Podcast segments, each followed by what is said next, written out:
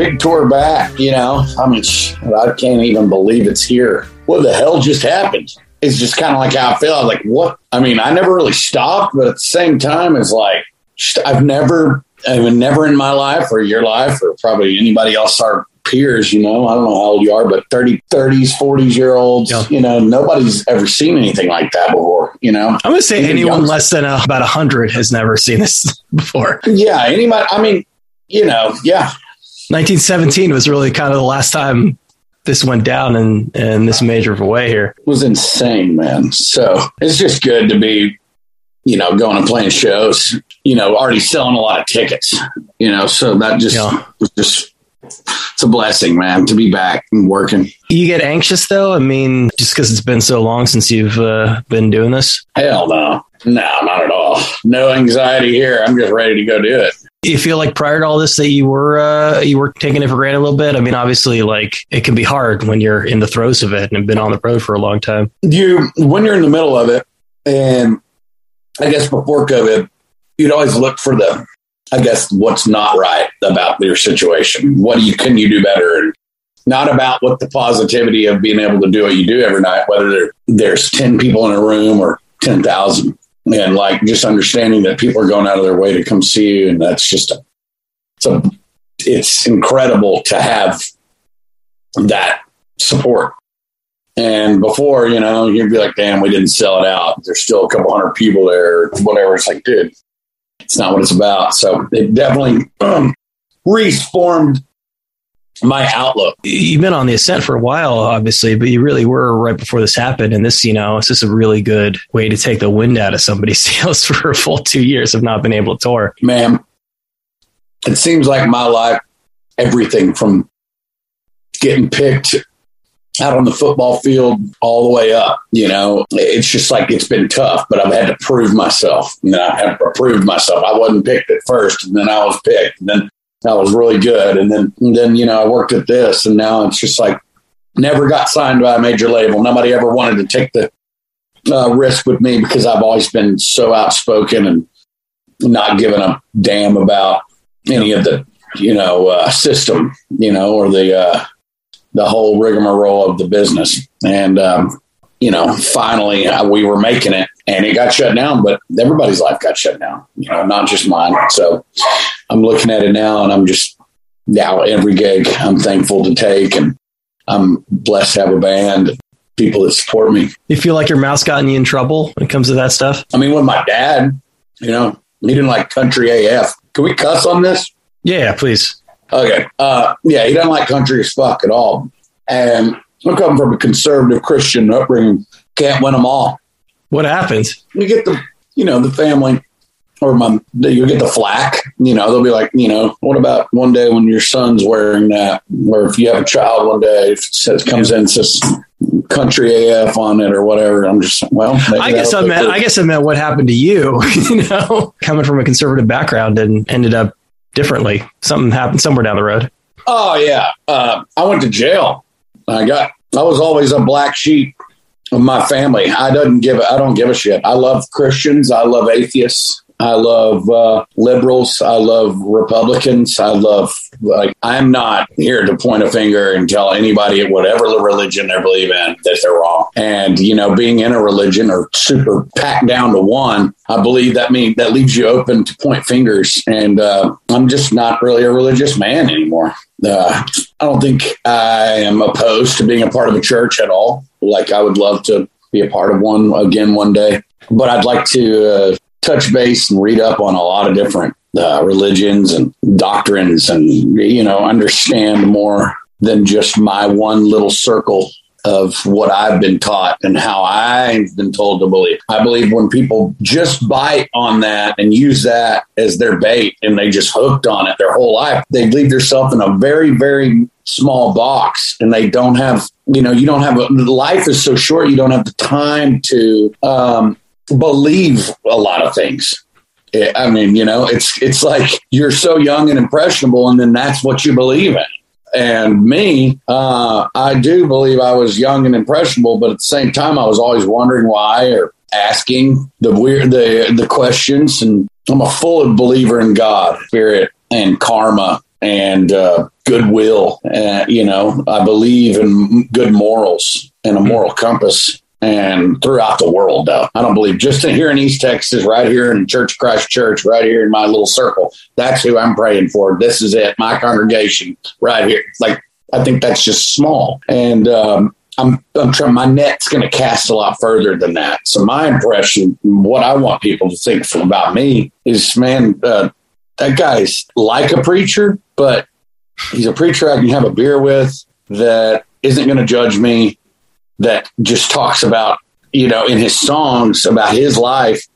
And maybe you can take from it and gain something good out of it that'll help your day. And I believe that's what my music is here to do. It's kind of like my own sermon without having to beat it down somebody's throat in at a certain time in the morning or a certain day. Like I can do it Monday, Tuesday, Wednesday, Thursday, Friday, Saturday, Sunday, and do it again the next week. You don't think religion, well, certainly a specific religion, but maybe religion generally is necessary in order to have a moral compass? Not at all. I don't believe that you, no, I believe a moral compass can be within any human, whether they're a believer or not. That's just like, you know, do you have a gut feeling to do something good for something other than yourself in any moment of the day, whether it's opening up the door for an old lady or helping somebody with their groceries or giving the homeless person $20 or whatever it may be, you know? I believe that just being a good person, I believe there's a lot of people that don't go to church that can that are great people,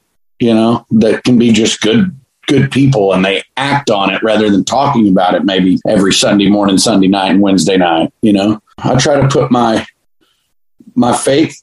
My faith is strong in God, and I believe Jesus was one of the first rock stars. Uh, that's kind of how I talk to people about Jesus. You know, it's just like he's a cool dude. A lot of people had a good, lot of good stories, and I bet these stories have been skewed and changed over years and generations. But still, we can take and relate from certain things. You can take some things to heart. Some things maybe you don't want to take fully to heart right now because it's been, you know, thousands of years. Uh, it's a fine line there, you know. I love Christian people. I love Christianity. I love I, I, love you know the Quran. I love uh, you know Buddhism. You know I love you know people that have different beliefs, and I like freaks of the world. I like people that are just like spiritual gurus. Like I follow the guru uh, on a lot of gurus and different people that teach meditation and mm-hmm. teach about higher elements of thinking and breathing. I'm not boxable. That's why I'm, my music. It's like one song is this and the next song is that. Dude, I'm a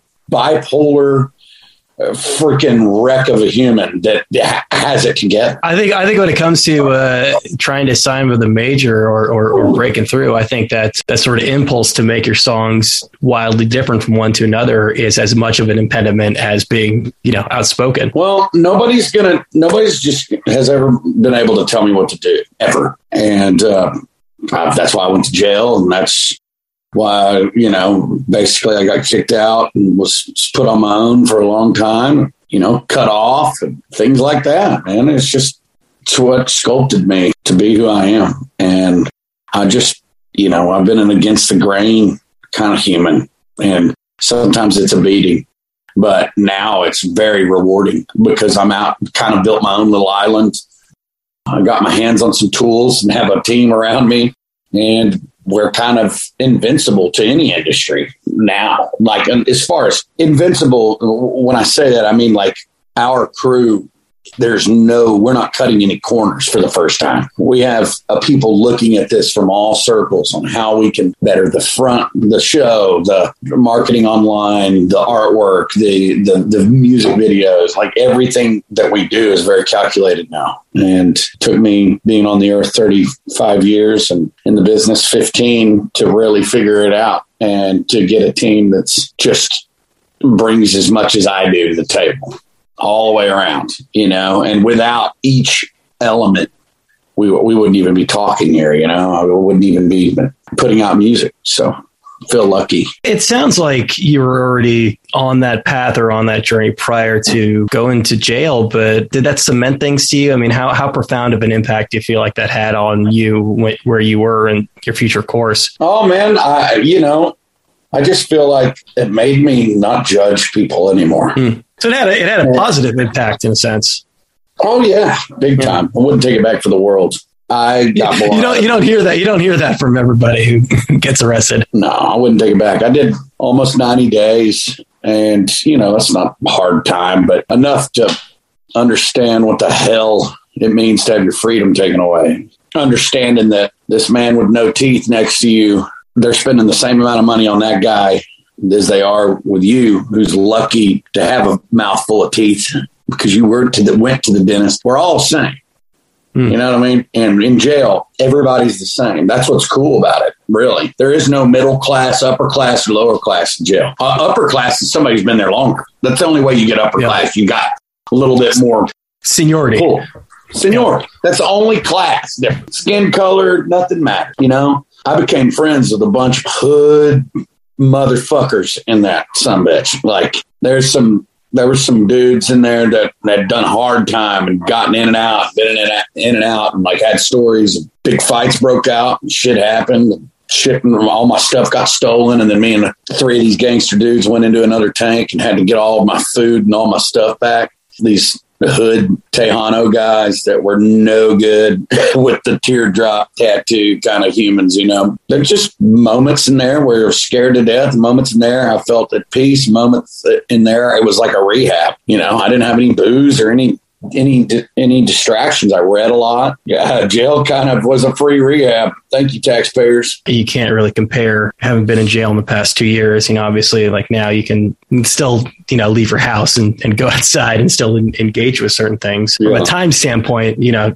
two years is a long time to, to do this. But do you feel that you emerged from this experience and that experience with a similar sense of what you needed to do with yourself? Yeah, I mean, I just when I got out, I was just ready to, you know, I knew that I wasn't going to be able to get any good job interviews or any good offers on jobs or Yeah. get back into school. It was just I was already turned twenty in jail, and I was just like, it's time to go. So I moved up to Colorado, where they had a little less harsh laws on marijuana because I've been a marijuana smoker since I was about twelve years old. Because uh, when I was very young, my family, I had my my family kind of they got divorced, and you know I went to a uh, went to school and got into a bunch of trouble, and they had me on a bunch of Ritalin and ADD medications and shit, and so I got off all that shit and started smoking weed because you know in the mornings I just wake up and I'm a ball of energy and I'm anxiety, and I use it medicinally since I was about twelve or thirteen, and got in trouble for it the whole way up, and got put in jail for it, and then uh, got out moved to Colorado and lived up there for almost four and a half years. Moved back to West Texas out to Lubbock. After that, Lubbock and Abilene, kind of just trolled around West Texas for a while. And I moved to back to Tyler for a bit, got some money saved up moved, got a brown van with a blue stripe, old 1995 G20 Chevy van, and moved down to San Marcos, Texas, where I started Sons of Fathers in 2010. And then or 2009, 2010, I think. And, um, you know, that band kicked off for a while. We got national press. It was fun and kind of taught me the ropes. And I just moved on. Uh, the band broke up, kept trucking 2014, put out a record, put out another EP, put out a full length in 19. COVID, here we are. Now we're putting out a new one, Country Coming Down, April 1st. I don't want to shit talk medication too much. You know, I know, you know, a lot of people in my own life have, have definitely benefited from it. And, you know, there are a lot of people out there who do, but do you feel that in your own instance that, Fuck, that they're trying to medicate some of that, that sort of personality out of you or some of that rebellion out of you? 100%, dude. I 100% believe that kids do not does need to be on amphetamine.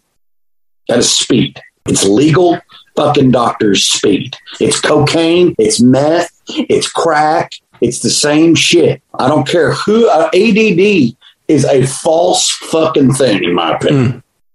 I think it's just kids learning to getting into their skin. They're learning to how they process life. And we need more teachers and more counselors, I guess, and more principals. And they need to be paid more because this is a big job. Kids do not need to, their brains need to develop and they don't need to be skewed. And their, their serotonin and their dopamine and everything should not be throttled up and throttled down by drugs and medication before they reach a certain age, before they have get through puberty before their brain is totally developed. Then you can start realizing, okay, what what kind of engine does this kid have? Is he low on this kind of oil? Does he need this? Does he need that? You know? And that's what needs to be recognized in a child. Not, oh, this kid's a little wild, but stuff fucking 60 milligrams of Adderall and Concerta and Vyvanse and all this shit down his throat and shut him up and make him so fucking high that his teeth are gritting and that he sits there like this. That's not the way we treat children. And I will be forever a fighter against that kind of medication. Speed. It's speed. Amphetamine. Like that's just one. Now there's kids that are bipolar that are schizophrenic that I mean, there's certain yeah. things that need kids need medication. I'm not saying kids don't need medication. Kids don't need fucking amphetamine. Yeah, I, am I'm certainly not an expert in it. Um, I don't know if I, I necessarily agree that that ADD isn't a thing or you know or an issue with some of them but i unquestionably I, think that i think there is you know the, the net is cast way too hyper, wide right it's yeah. a hyperactive disorder and yes you can call it this or that but i don't think it's worth prescribing somebody mm. speed to change you, you, you learn how to what what does this, what makes this kid tick what is this kid going to be good at? Is he terrible at math? Why in the hell do we worry about him busting his head open and being pissed at himself because he's not good at math? He might be good at science. Let's throw him here. You know what I mean? Let's figure out what kids are good at. Let's, you know, and not get frustrated with trying to harness them or put a bit in their yeah. mouth by using fucking amphetamine. I'm talking amphetamine. I'm not talking about any other drugs. You no, know, for sure. Or, I think what you're advocating here is is more uh, more investment in in education, you know, and actually like, getting you know taking the time because we're talking about like teachers with 30 40 kids in a classroom actually paying that specific attention impossible. to a single one is impossible it's impossible and you know teachers should be I mean, paid more than anybody else, you know, because that is our world, the kids. I was unfortunately in the years of growing up where uh, uh, prescribing children was heavy, heavy. I was a guinea pig and I have to live with it, you know. Yeah. And my granddad told me one day, he's like, What's wrong, son? He picked me up from school and I said, This medication, I was like nine. So this medication makes me not act like myself. Like it takes my personality away. The things I like about myself goes away. And he said, well, son, from now on, when they give you that medication, you put it under your tongue and you figure out a way to throw that shit away. And you just try to be, you keep it together in that class and know that you're a little bit wild and you're a little bit rambunctious and you're a little fidgety and you need to keep your mouth shut when it's time to keep your mouth shut and you need to listen when it's time to listen and you need to have fun when it's time to have fun. And that's what he told me. And I took that lesson for the rest of my life on how to act. Yeah, did I take some rocky roads and get caught with pot and go to jail and all this shit? Yeah, but I'm still a good person and I still understand that no drug can ever really rule me. You know, uh, maybe one can help me, which marijuana does for me personally. Some people it's a wreck for. Uh, yeah. You know, so it's like it's different strokes for different folks. And I believe I believe in medication. I believe in doctors. I believe in medicine, but I don't believe in over, over prescribing a kid that may be artsy fartsy and bouncing off the walls. Your grandfather was uh, probably what I'd say the single biggest influence on you and your life. It sounds like. Yeah, definitely. I mean, beyond that, uh, he was a big music guy too. I mean, did he did he give you your first guitar? Yeah, he did. He did. I was about six years old. Came in, he kicked his boot up up on this red bunk bed, and I was sleeping. He came in there singing uh, "Ring of Fire" by Johnny Cash, and he had this guitar. And I looked up, I noticed it wasn't his guitar. He was like, "No, this one's yours. Happy birthday." That's just what happened.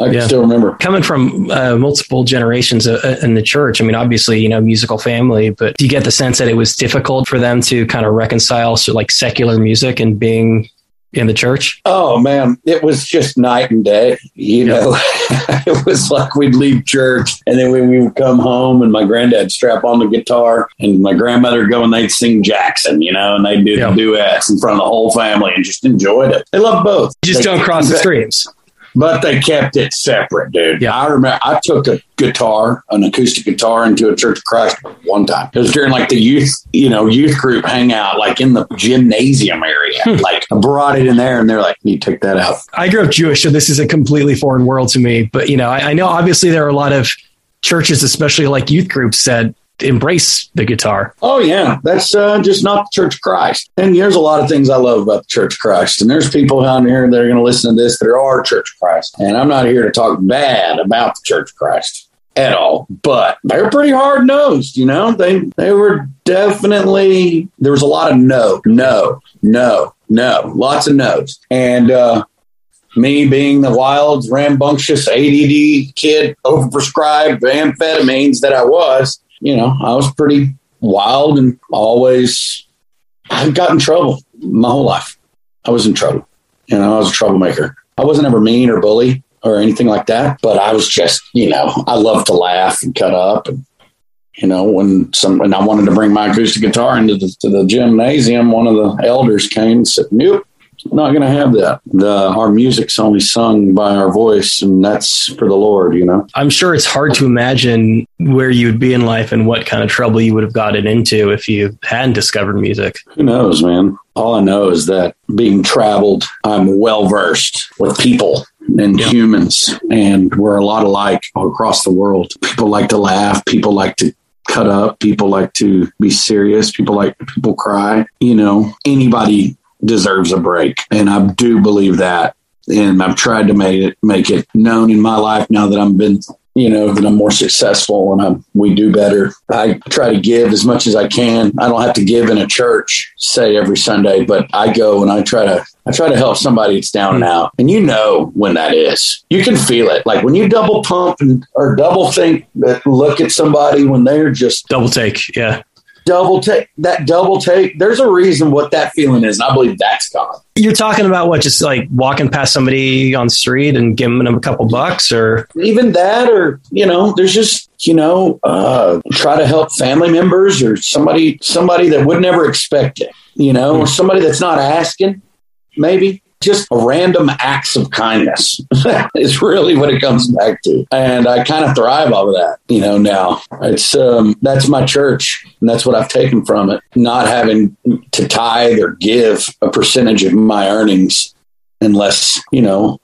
I feel called or compelled to do so. As I've gotten older, you know, it's dawned on me that I may never be at a point in my life where I'm going to be able to, you know, like affect any sort of major change in the world. The base level of every person on earth should be to leave the world at least slightly better than you found it. Yeah. Somehow, some way. It's not always about material things or money, you know, about, yeah. to help somebody, to be a friend or to be be a listener, uh, really, or to ask somebody how they're truly doing and mean it I think that is a uh, good compass in life, like a moral compass. And it doesn't have to be churchy or from the Bible or any type of doctrine or anything. You know, it's just goodwill. That's about it, you know? So we can talk about doing things for people all the time, or you can go do something for somebody. Because a lot of people talk about it. Yeah. Who actually yeah. does it? Talk about it, and when they do do it, they, they want credit for it. And, and, and, then they're going to be online telling people what exactly. they get. You know what I mean? I don't have to doing go, it for Instagram. I'm not going to go. I'm not going to go through my list of good yeah. deeds just to be validated. Just you describe proofs in the pudding on how you act and how you treat people. And by the time you get off this earth, there's going to be enough people out there. They're going to be able to make a good assumption if you're an asshole or if you're a nice person. And legacy that's all we got. At the top of the conversation, I think he kind of made a reference to your music as as being your sermon, and I'm I'm curious what that what that means. You know, obviously you're not preaching necessarily in a mm-hmm. literal sense. No, I just allow the Spirit to kind of uh, work its magic with me, and uh, I'm called to do this it's something it's something else. Sometimes my band you know it surprises me what can happen. The possibilities are endless with this crew and everybody in the crew has a good good compass inside their hearts and everybody's worked their ass off their whole life to get to where they're at. And everybody can be fine on their own but everybody just enjoys working together and it's a beautiful thing. This uh, tour is going to be incredible. It's going to be monumental for us to really just pour in our dates, you know, pour in some time. That's how the band, that's how bands get really good. You know, you can be a good band, but wait, it's like it's like a baseball team, you know. It just feels like this off season's been a long ass time. Yeah, yeah. It's it's, it's that thing of them all saying that they're in the uh, I'm in the best shape of my life, and they're all like 20 pounds heavier than they were when the season yeah, ended. For sure, man. I think he used the word calling. I mean, it's there, there's a sense in which it sounds almost spiritual, and that you know you feel like it's what you were put here for. Yeah, 100. percent It is. I call on you know I have a weird way of uh, trying to. Uh, I mean, my prayer life is big, you know, and I, I, talk out loud in my head to God about what I'm trying to accomplish, and I always have been the entire time. Whether uh, that was uh, church that embedded that in me, but it's my own way of keeping sane. I always say, God, use me as a tool. I'm here as a tool, and let me do uh, do something great for these people tonight that paid to come see me and allow my band and us to fall into a pocket deeper than we ever have. The Lord's name I pray, amen. And then I go hit that stage. And then a blanket of ease comes over me. And ever since I was a kid, it's been like that. You know, right when I get up there on the stage, it's just like a blanket. It's like everything's lifted off. And it's like, here you go, dude. You're in your element. Go rip it. Just thankful to be able to do what I'm really called to do everybody has bad days. Uh, maybe you're feeling a little bit sick, or or as you said before, maybe there are you know there aren't as many people in the audience as, as you'd like, but you still you still enter that pocket regardless. Got to, you know, you uh, you bite your lip. And you just freaking go and, you know, take away the ego out of your vi- vision and what you're seeing because there's if it's one person's life you touched that night who pulled them out of maybe a moment of depression or fixed, helped a relationship. You know, made two people that thought, thought that it was about to end enjoy themselves together and be married, or well, I mean, whatever it might be. You know, that's it. Only takes one, and that can be a janitor that works at the venue. Didn't even pay for a ticket. And it's been that before where that janitor has hit me up on Facebook. And now, you know, when I'm out in Lexington, Kentucky, you know, this guy comes with his family, you know, impressed. I impressed him, you know, it did something for that guy. I hope that I can do that for as many people as I can. And then I hope I peacefully just take my last breath at about 99 years old. I'm that 90 the day before I played the best round of golf of my life and I just passed away, you know? you could do a GG Allin and just, uh, just die on stage. Yeah, hopefully, hopefully not. yeah, bam, man. You mentioned uh, helping other people out of the out of depression, but you know, I know, and, and specifically, I think on your last record, it sounded like you were kind of going through it yourself, and recording oh, yeah. was a way of getting through it. That's what Room Forty One did. It was my own little uh, I found myself, my true self, and what I'm, you know, I've, I've kind of figured out how to really work my, like I've said, my engine mentally. Sometimes you can lose track of it. And like if you go through heartache and you're in a dark spot in your life, it's easy to fall into a twisted uh, fate and it's hard to dig yourself out. But when you do dig yourself out, that's the most, it's like taking your first breath of air, you know, and, uh, for me, fortunately, cutting a record helped me through that, and being around my producers and my best friends helped me get through that. And um, this album is just me taking what I love to do live, and uh, I was that was always the question: Is this song gonna freaking bump live? Is this gonna make their ass dance, or is this gonna make them cry? Is this gonna make them feel what? It was all fan based for these songs on this album. It's the first time I did that. I wasn't thinking about what I like, thinking about what they like. And so that's why I'm just like, good God, there's hit, there's feels like hit after hit because it's just like what they like is what I'm supposed to play. And I finally figured that out. So it took this long. so why not just do that? So Listen, man, simple when you think about it. Just play yeah, what they like. It's like everything else in life. It's one of those things that seems really obvious in hindsight, but maybe not so much at the time. There, there is a obviously there's some irony there in recording your uh, very much live album or album for a live setting during a period when you haven't been able to be on the road in two years. Are those two things connected? No, man. Just we did cut a lot of stuff live. We we didn't ever really stop you know, we masked up and did stuff like that. We kept just kept trucking, kept our head down, tried to be creative as much as we could. I uh, cut this record. You know, shit. When did I start? I cut it in like January and February of 2021. I think. Not mistaken. It might be the year before everything's kind of a blur. But um, I'm just I'm stoked on it.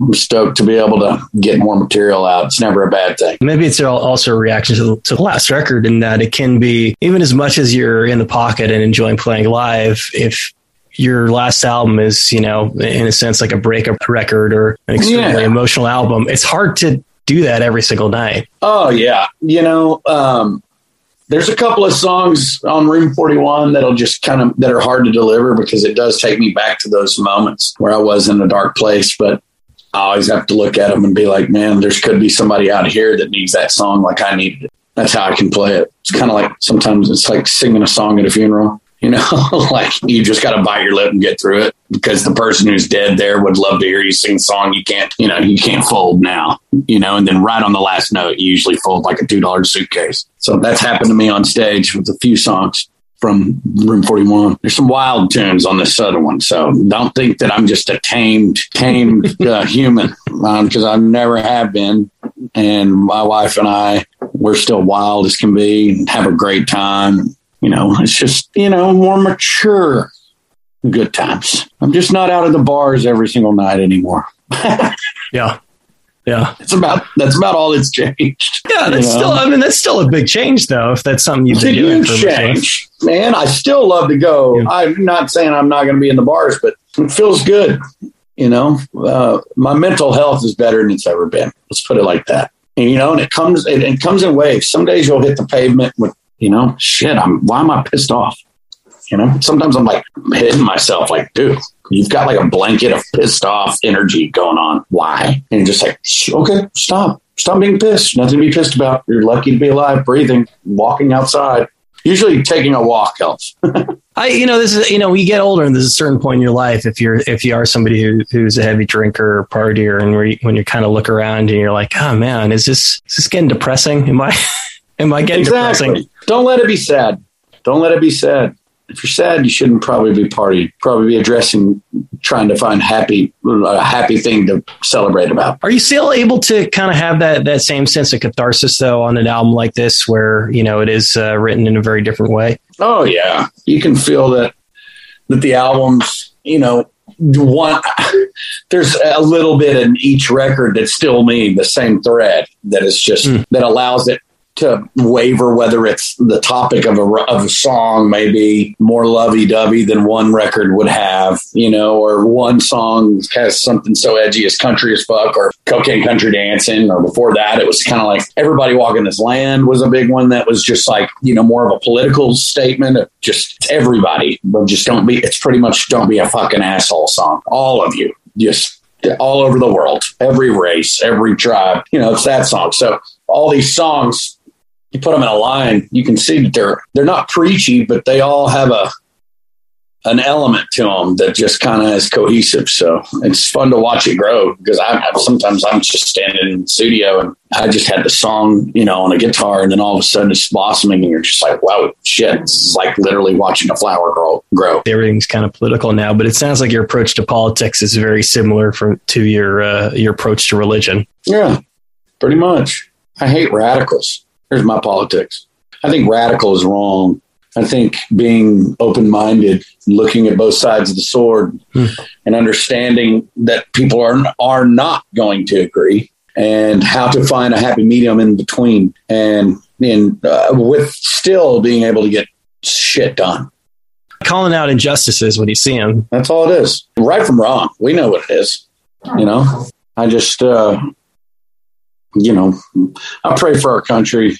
I pray for our people and pray for happiness around families and and people that are less fortunate than me. That's what it, this this world needs. It's just a bunch of smiles for a while, you know.